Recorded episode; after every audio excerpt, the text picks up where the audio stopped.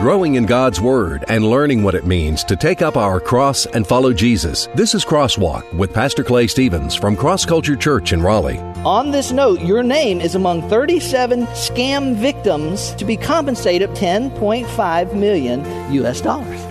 Have you ever gotten one of those emails informing you that you have a large amount of money sitting in an account overseas? You may not know anything about the account, but they promise you that if you respond with some personal information, the check for millions of dollars will be on its way.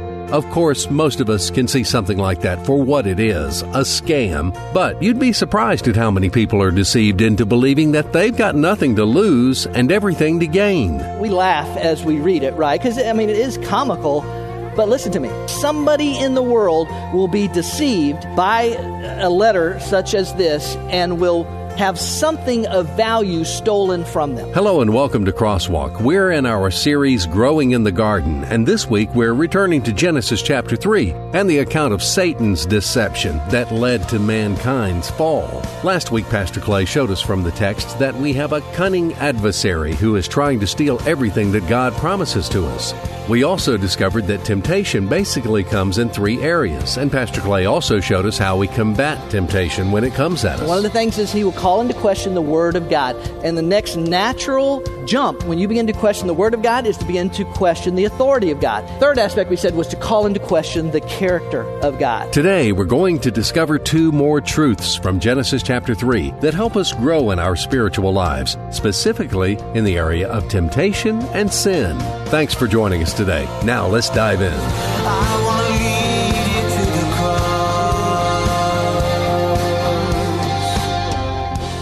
It has happened again. I don't know. I must be the luckiest guy in the entire world. I'm telling you, I must be the luckiest guy in the entire world because, again, this week I received another letter from another country informing me of another um, uh, significant amount of money in my name just waiting for me to claim.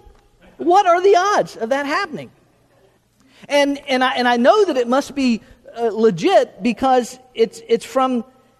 It's from the wor- It's from World Bank officials and I M F officials. I thought I M F stood for uh, Impossible Mission Force, but apparently must stand for, for something else. So, but it must be legit because it's from the World Bank. Uh, with regards to the meeting, well, it starts off attention fund beneficiary. Now that's got to be good when it starts out that way, right?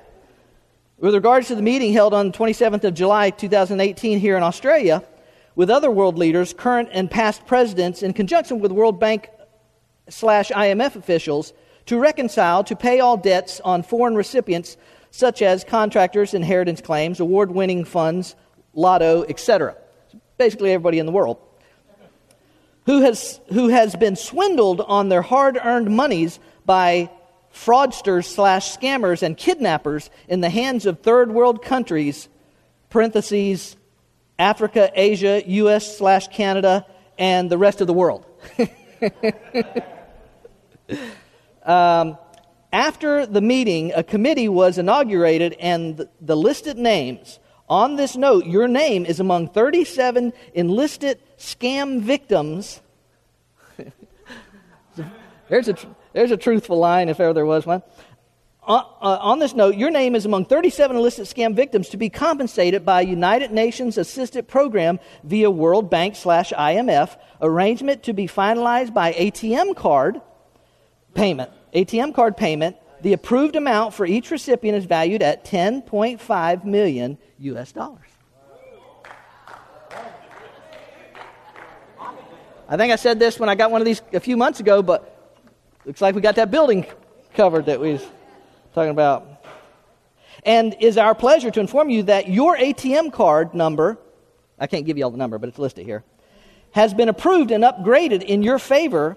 Uh, meanwhile, your secret PIN will be available as soon as you confirm to us the receipt of your A T M MasterCard in your possession. Well, the A T M MasterCard value is ten point five million dollars, and you are advised that a maximum withdrawal value of twenty thousand dollars is permitted daily. So I, I can only get twenty grand a day, but interswitched. I don't even know what that means, but we are duly interswitched, and you can make withdrawal in any A T M card location nearest to you uh, anywhere in the world. We have also concluded the delivery arrangements with our accredited courier service company to oversee the delivery of your uh, A T M MasterCard to your address without any further delay. So if you are hereby, so you are hereby advised to forward to this office the below needful information so that we can cross-check uh, with the information that, that we have um, here on the system on your uh, favor to avoid any mistakes henceforth. All they need is my full name, my full address, my phone number, my fax number, my age, my sex, my current occupation, and I have to attach some copy of uh, identification for verification. That's it. I think this is the second or third one of these I've got this year, and uh, we laugh as we read it, right? Because, I mean, it is comical, but listen to me. Somewhere in the world, of perhaps never seeing one before, out of just not be, not knowing how the world operates, somebody in the world will be deceived by a letter such as this and will have something of value stolen from them. Stealing something of value from you. We started looking at this last week in Lessons from the Garden in Genesis chapter three. We started looking at this deception to steal from you what God intended for you to have. If you were here, do you remember that? If you were here and you remember that, raise your hands. That the enemy intends to steal from you that which God desired for you to have and utilize in your life. Joy and peace and contentment and purpose and fulfillment and satisfaction and meaning and joy and, and all of this stuff, as I've said this for many, many years, all the stuff that everybody is looking for in life says, boy, man, I hope I have a rotten life. Man, I, I just hope I'm miserable all the time, and, and I hope I'm lonely, and I, I hope I just have no joy. And nobody wants that for their life. Everybody wants those things. It, it is my contention, and I believe backed up by Scripture, that everybody... many people are looking for it in all the wrong places. Satan desires to steal that from those of us who have discovered that, if he possibly can. So in Genesis chapter three, we started last week. I'm not going to necessarily reread those passages, but I do want to reemphasize the two uh, main ideas that we covered last week and some, some uh, material that goes with that. And then we'll jump into two more. Genesis chapter three, open your Bibles there if you have a copy of God's Word with you. We're, we're looking at lessons from the garden. What can we learn from the Garden of Eden? And in, in Genesis three, it has to do with the fall, right? If you're familiar with the story at all, it has to do with the fall. The fall of man into sin, the sin curse, and all of that. What can we, you and I, learn from that? Besides just to have historical information, what can you and I learn for that to apply that to my life when I leave here, right? Hopefully, that, that's what I want to do, that, that's what Victoria wants to do, that's what Hillary wants to do, that's what every person here wants to do, is that I want to walk out of here with something that I can say, okay, uh, here's, what I, here, here's how I can apply this to my life.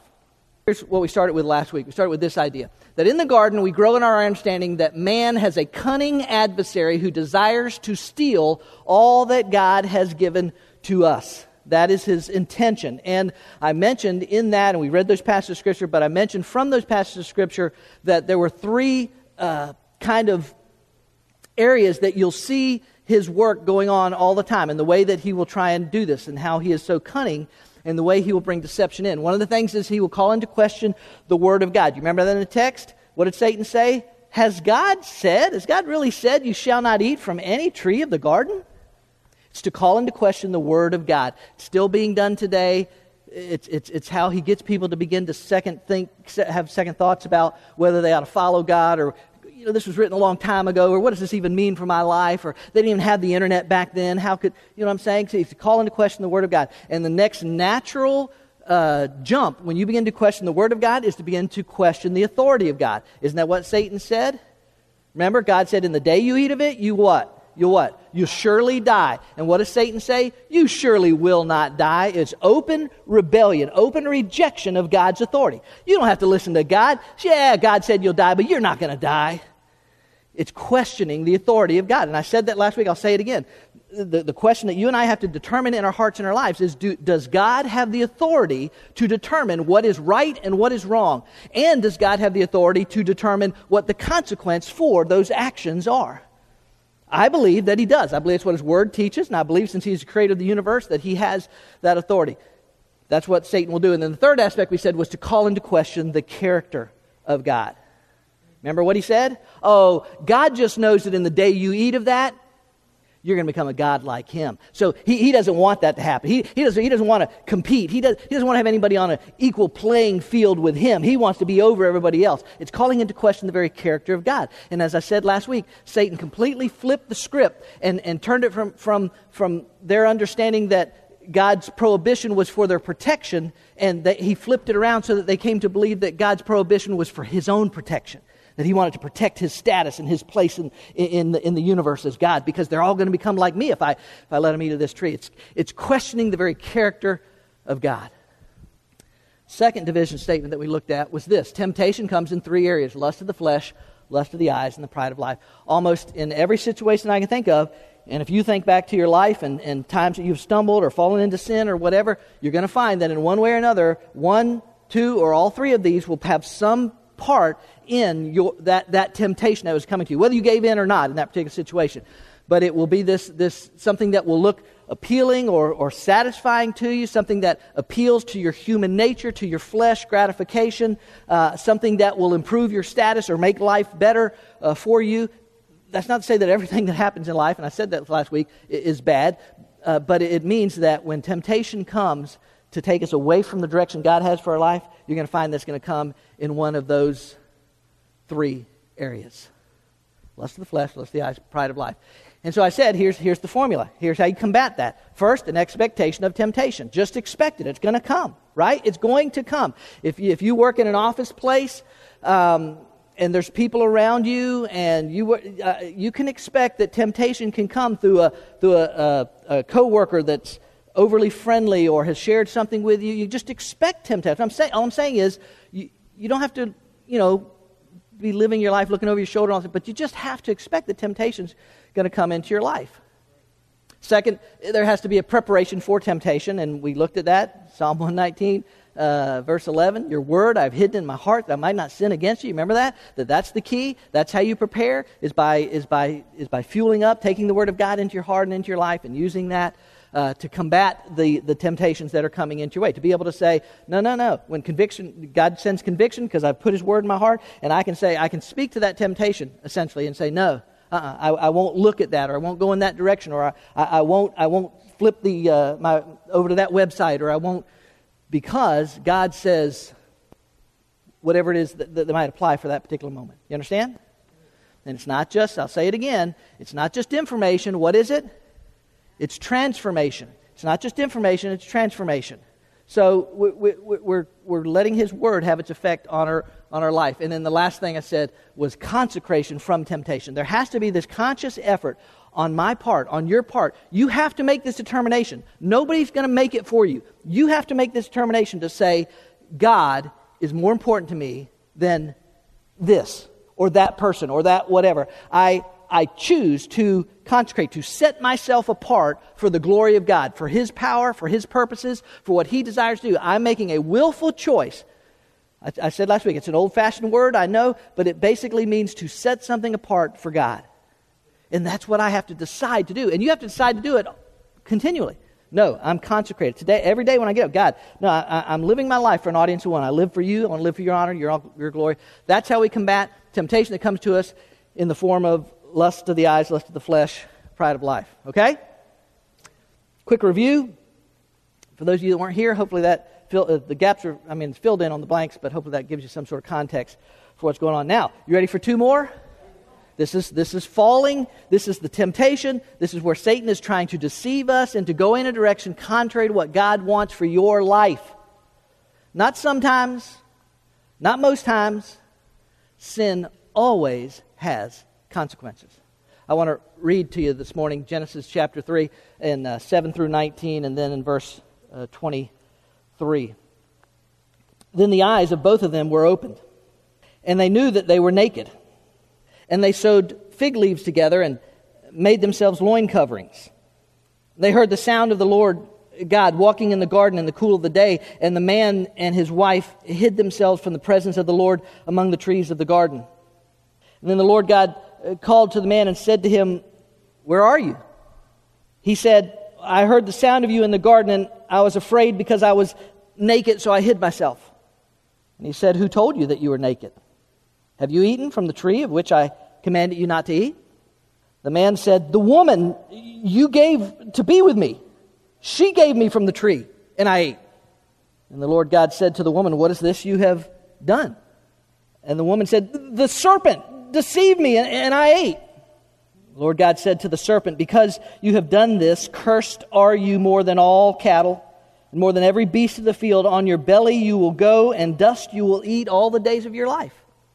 And I will put enmity between you and the woman, and between your seed and her seed, and he shall bruise you on the head, and you shall bruise him on the heel. To the woman he said, I will greatly multiply your pain in childbirth. In pain you will bring forth children, yet your desire will be for your husband, and he will rule over you. Then to Adam he said, because you have listened to the voice of your wife and have eaten from the tree about which I commanded you, saying you shall not eat from it, in toil you will eat of it all the days of your life. Both thorns and thistles it shall grow for you, and you will eat the plants of the field. By the sweat of your face you will eat bread till you return to the ground, because from it you are taken, for you are dust. The Lord God sent him out from the Garden of Eden to cultivate the ground from which he was taken. Operating through the serpent, whatever, and we talked about this some last week, whatever it looked like prior to this event, allowed itself to be used. Satan, through the serpent, informs Adam and Eve, or Eve really, that, that uh, if they partake of this fruit, they're going to know they're going to have the knowledge of good and evil. It'll be like God, because they're going to have the knowledge of good and evil. And, and that was, was true. What Satan did not tell them was that this new uh, discovered or, or informed knowledge would come at an extremely high, an enormously high cost. Because the knowledge of good and evil essentially is this, that doing the will of God is good, not doing the will of God is evil. At its core, that's really what good and evil is. Good is doing the will of God. Evil is not doing the will of God. And here's the irony of this whole thing, ladies and gentlemen. Adam and Eve already had that knowledge. They already had it intellectually. Therefore, uh, because God had given it to them, they already had it morally. They already knew that what was right and what was wrong. God had already given them what I would call this expectation of conduct. Don't eat from the tree of the knowledge of good and evil, so that they've got the expectation, here's how you're supposed to conduct yourself. Eat anything you want, don't eat of this tree. And God had given them the expectation of consequence. On the day you eat of it, you will surely die. So God has given them the uh, essentially what is good and what is evil. They already had that knowledge intellectually, morally, but they became convinced that they needed to have that knowledge experientially, that they needed to actually experience what it was to, to do evil, even if they may not have understood it at that time. And as I said a moment ago, the consequences for experientially finding good and evil were enormous. Make this decision to partake of this this this fruit in the in the garden, or Eve is deceived into taking, partaking of, or being a part of this fruit. Nobody wants to, you, you, the, the one you gave me. Come on. It's not really like Adam needed to clarify which woman he was talking about, is it? You gave me. So so Adam Adam blames, he blames God, because God is the one who gave this woman to him. You know, Adam is a perfect picture of what is wrong in many families today, guys. Adam should have stood up to the, the, the enemy as he was coming against him. Adam should have been a protector, but instead Adam let himself be a deflector. He deflected uh, to, to his, his wife, not only in taking the lead in this conversation, but then he throws her under the bus with the consequences. Oh, well, that woman you gave me, she she gave to me, and I ate of it. And then he has the audacity to say, you know, God, you gave her to me. The, the serpent, he, he deceived me, and, and I ate of it. Instead of simply saying, no, God, I, I, I did this. I, I, there was no confusion. I know what you said. Don't eat of that tree. I knew it. I did it anyway. I, I'm the one that did this. It's not taking responsibility, not not taking uh, the responsibility for for what it, because sin, ladies and gentlemen, sin always has consequences to it. Always. I, I was reading this uh, account written by this guy who was up at Niagara Falls in March, and he was standing on you know the edge wherever you know they let you stand there at the falls, and uh, it, he said everything was white and you know snow covered, and of course much of it was frozen, just. And everything was sparkling in the light, and it, it was beautiful. And he was uh, he he was fascinated by these birds that would come down really close to the edge of the falls to uh, to take a drink of water, and then they'd then they'd, they'd fly back up. And he mentioned this to a guy that was with him, and the, the gentleman that was with him was told him that. That one of the mistakes birds oftentimes make when they do this is that they will they will come down and they'll swoop down, and, and he had seen this uh, on several occasions. They'll come down and, and swoop down to get a, a drink near the edge of the falls, and what they don't realize is as they're doing that, tiny uh, droplets of, of ice begin to form on their wings as they swoop down to get water, and they fly back up. And then a little bit, they'll, they'll come back down again. And each time they go down, a little bit more ice forms on their wings until eventually at some point they come down and they don't have the lift to come up at it. And they'll, and they'll plunge over the edge of the falls in the midst of it. I'm telling you, that can be exactly like temptation in our lives.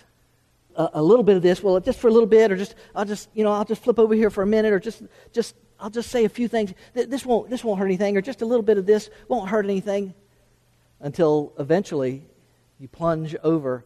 I'm, I'm just telling you that, that sin always has consequences to it, ladies and gentlemen. It's just, there's just never a time when it doesn't. Let me remind you of a few passages of scriptures in uh, Numbers chapter thirty-two, uh, talking to the Israelites about you know the command to, to follow God after He brought them out of, of uh, slavery. But if you will not do so, behold, you have sinned against the Lord. And would you read that last part with me? And be sure your sin will find you out. Uh, Proverbs uh, chapter twenty-seven, a prudent person foresees danger and takes precaution. The simpleton goes blindly on and suffers the consequence. Oh, I it won't it won't be a problem. Oh, I you know I know it's but it's no. You understand what I'm saying to you? Um, Colossians chapter three, for he who does wrong will receive the consequences of the wrong which he has done, and that without partiality. I've told many people sometimes who feel like they've been unjust, unjustly treated by this person or that person or this company or that whatever. I'm telling you something. God is perfectly capable of balancing the scales, ladies and gentlemen. And, and He will. Second Thessalonians chapter one, dealing out retribution to those who do not know God and those who do not obey the gospel of our Lord Jesus.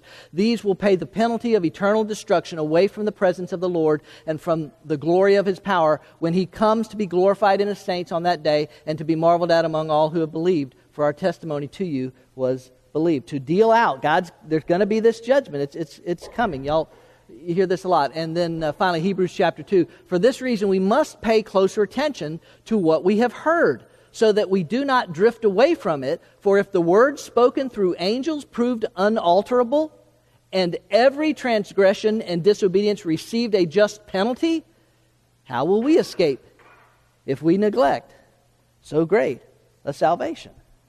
I'm just saying to you that sin always has its consequences. Some type of physical or physiological change, literally a change that took place right there on the spot, so that whatever the serpent was prior, it became this beast that would crawl on the ground from then on and be disliked by most people. Don't like. There was a consequence. The consequence really was Uh, the, the first pronouncement, or what the what theologians call the proto-evangelium, the first pronouncement that someday God would send the one who would crush Satan's head. That yes, Satan would bruise his heel, the, the picture of the cross, that, that, that, that, that it, there would be injury for the Son of God. But through that sacrifice, He would crush Satan's head once and for all. That was that was the that was the consequence that Satan discovered for his actions. For Eve, it was pain in childbirth, which that in and of itself should prove that God exists, ladies and gentlemen, because th- that would experience that much pain, as I have been told, that much pain at, at giving birth, and still allow her husband to get anywhere near her after that? is nothing short of a miracle, God said would happen. And for Adam, for Adam, it was the curse of the ground. It was the sin curse falling on the creation, so that Adam from then on would have to work, not for the pleasure of it, as we saw in Genesis chapter two, not for the pleasure of it, but just to survive, just to eke out a living. He was going to have to, to work by the sweat of his brow, just, just, to, just to feed his family and to not end up being food for something else now. All of that because of the sin curse. Listen to me. Sin always, always, always, always has consequences. Adam and Eve thought that day that they would that they that they would uh, gain freedom, but what they got was slavery. Slavery for them and for their descendants. Slavery into sin. If you're here this morning, or if you happen to be watching this message, and you do not have a personal relationship with Jesus Christ, you've never committed your life to Jesus Christ. Here, here's what I want you to see. Here, here's, here's the truth. If you've not trusted Jesus Christ, your Savior, then the consequence of your sin will be separation from God eternally. If you're breathing, or if that person you're praying for is still breathing, there's always hope. But I'm here to tell you that, that based on God's Word, if you die without a relationship with Jesus Christ, having committed your life to Him, then the Bible says that you'll spend eternity in a real place called hell, separated from God forever and ever and ever. And by the way, just so you know, the reason, at least part of the reason, is because wh- why it's eternally is because you are created in the image of God. And part of what it means to be created in the image of God means eternal existence once we come into existence. And if you're here, and, then, and probably maybe the majority of people here would say, well, I know Christ is my Savior. I, I know I'm good. I know I'm good. I know I'm good there. Listen, here's the consequences. If you have trusted Christ as your Savior, but you have allowed a sinful practice to come into your life, then the consequence for your sin will be agitation with God daily. That makes it sound like a strange word, and I kept trying to change it, but I kept coming back to the idea that's essentially what it is. That I may be part of the family of God, but if I let something come into my life, and I'm not just talking about, you know, I stumble. Uh, uh, what we're talking about is a person wanting sin. They're they're they're they're resisting God's Spirit. They're they're, they're uh, rejecting God's Word, and they're involving their life in some practice or something, or they're not doing whatever it would be that would be that the Bible would call sinful. They're doing that uh, willfully, and, and there's going to be a, a consequence for that. And that consequence essentially is, even though I'm part of the family of God, there's going to be agitation. There's going to be friction between me and God. Do you understand? There's there's there's a little bit of problem between me and my Father. Anybody ever experienced any any, any friction between you and your your earthly father? I, I my dad's gone to be in heaven now, but but when he was alive, when I was a kid growing up, I, I experienced a good bit of friction, if you know what I'm if you know what I'm saying. When something came between me and him, when I did something that was contrary to what he desired for my life. I say this all the time, but is, isn't that what any loving parent does? Doesn't any loving parent say, I'm gonna slap you upside the head if you don't? No, we don't. They don't say that, but but they say, but they say, no, I'm gonna, I, you know, Timmy, I told you you could have. This would be Ellie. Ellie, I told you you could have. Uh, two pieces of chocolate, not twelve. Now, you can't have any chocolate the rest of the week. There has, you understand what I'm saying? It's what a loving parent does. There's a consequence for what you do. So, if you know Christ your Savior, you say, man, I know. I, I know I've let some stuff in my life, or I know that I'm not, but I know that I've trusted Christ as my Savior. Then I'm telling you, there's going to be friction. There's going to be agitation between you and your Heavenly Father uh, on a continual basis, because He loves us too much to let us stay in that situation. He loves us too much to let us stay contrary to His will for our life. Do you understand what I'm saying? Here's the deception. Here's how. Here's where. Here's where the temptation comes from. Here's the consequence of the temptation. I'm so glad that we can wind Genesis chapter three up with this. With this. This remarkable truth that God is is a pursuing and merciful God. Let me read it in uh, verses nine and then twenty-one, twenty-four. In verse nine, He says, "Then the Lord God called to the man and said to him, 'Where are you?'"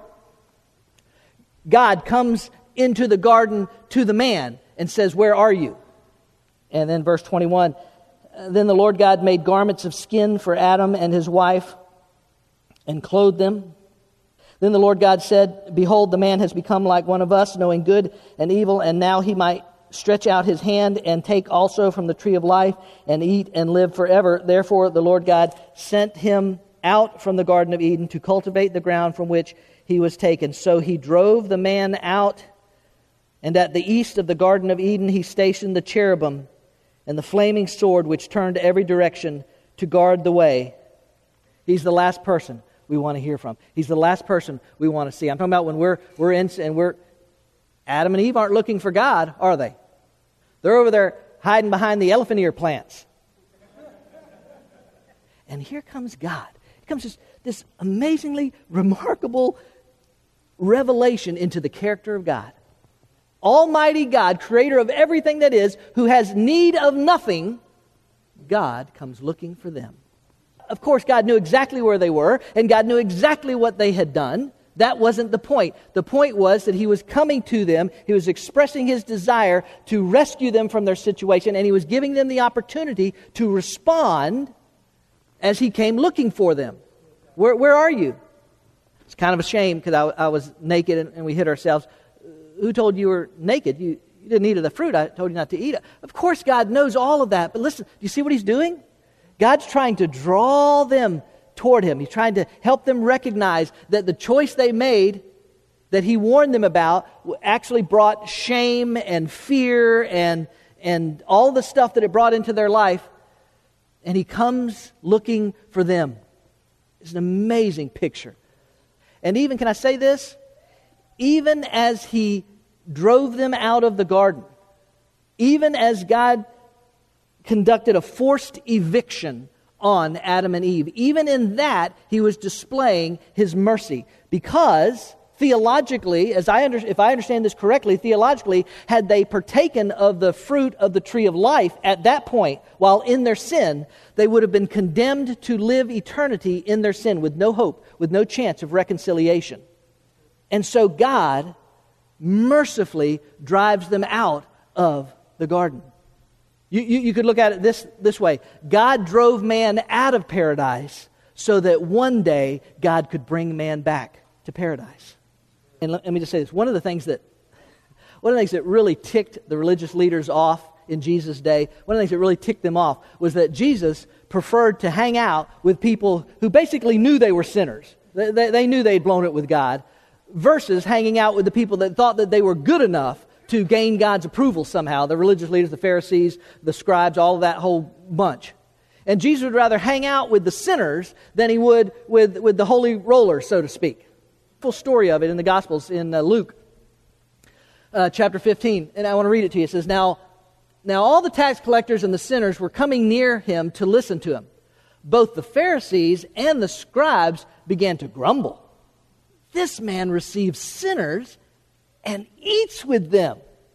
So he told them this parable, saying, What man among you, if he has a hundred sheep and has lost one of them, does not leave the ninety-nine in the open pasture and go after the one which is lost until he finds it?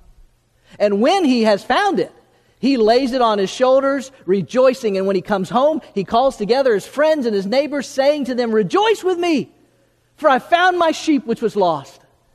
That in the same way there will be more joy in heaven over one sinner who repents than over ninety-nine righteous persons who need no repentance or think they need no repentance. We sang about that this morning, didn't we?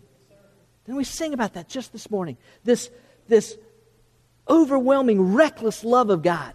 That he would pursue me. I don't know about you. I don't, maybe you were maybe you were just a model child growing up. Maybe you did everything right. Maybe you just you know you just couldn't wait to ask Jesus into your heart, and you never did anything wrong. You did whatever. I'm telling you, God pursued me. God pursued me. God pursued me, so that I might experience His mercy and His grace in my life. Maybe some of you can identify with that. Steal from you what God desires for you to have in your life. Yes, He'll use lust of the flesh. He'll use lust of the eyes. He'll use pride of life. He'll use temptations to draw you away. And at any point in your life, uh, in school, going off to college, uh, middle age, wherever you are in life, He will use those things to draw you away. Understand this, there will always, always, always, always, always be a consequence. I can't tell you what that consequence is, but I'm just telling you, there will always be a consequence for actions that we take that are contrary to God's will. The love of God is an amazing thing. As we just heard in today's message, Adam and Eve weren't looking for God. They were hiding from Him. But God, in His mercy, came after them, pursuing them. Adam and Eve suffered the consequences of their sin, just like you and I do today. But God is always ahead of the enemy's attempts to destroy us. God had a plan that would culminate with the death of Jesus Christ on the cross, so that anyone could be forgiven if they would turn to God by faith. Thank God that He is a pursuing, merciful God. We're glad you joined us for this week's message on Crosswalk. Pastor Clay is the author of the book, I Get It, Discovering How to Really Live in the Promises of God. My prayer is that God would use it to help some people understand a few things about what it really takes to live in the promises of God. God wants you to live a life of peace and purpose and meaning and hope and fulfillment and contentment. He wants you to live a life without fear and without anxiety. Many people at some point in their life feel disconnected with the type of life and faith they read about in the Bible and what their lives look like on a daily basis. What is it that we're missing? What is it that we're not getting? If I'm not really living in the promises of God, why is that? That's what this book explores. I Get It is available online in electronic versions for the Nook and Kindle, as well as paperback from Amazon dot com. And ask for it by name at your favorite local bookstore. You can go in bookstores and just say, hey, uh, have you got a book in here uh, entitled I I Get It from Clay Stevens? They can order this book out of their catalogs that they get. Get your copy today. Discover the promises of God and the steps you need to take to get it. And join us here each week online for another Crosswalk message. God has invited us to know Him through His Word, the Bible, a perfect record of God's revelation to man and applicable for every area of our lives. And if you're in the Raleigh area, we invite you to be a part of Cross Culture Worship. We meet at ten thirty every Sunday morning at the Leesville Road High School, a mile and a half south of I five forty exit seven. We're a church, but instead of religion, we're about relationships, and instead of rituals, we practice realness. Our desire is to be used by God to show people that a life built on the finished work of Christ on the cross is where they will find what they're searching for. Learn more about us, who we are, what we're about, what we do, and what we believe. Visit us online at cross culture dot church. I'm not the water, I'm not the bread, but I know the place where your soul is fed. So hungry and thirsty, come and be blessed. I want to lead you to the cross. I want to lead you to the cross. Cross Culture Church, a new church for people like you, taking the cross to our culture and taking our culture to the cross.